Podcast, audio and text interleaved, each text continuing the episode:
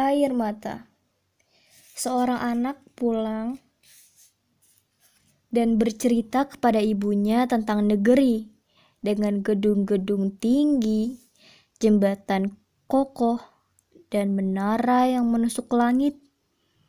Diceritakannya tentang trotoar yang bersih tanpa sampah, dari jejak yang terlempar, tentang gadis sore, tentang bocah pagi, dan malam yang mengantar nenek tua ke sebuah taman.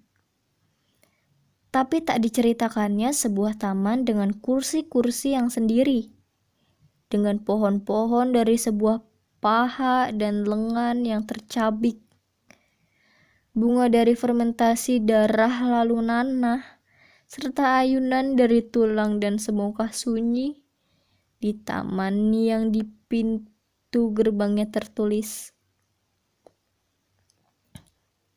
air mata.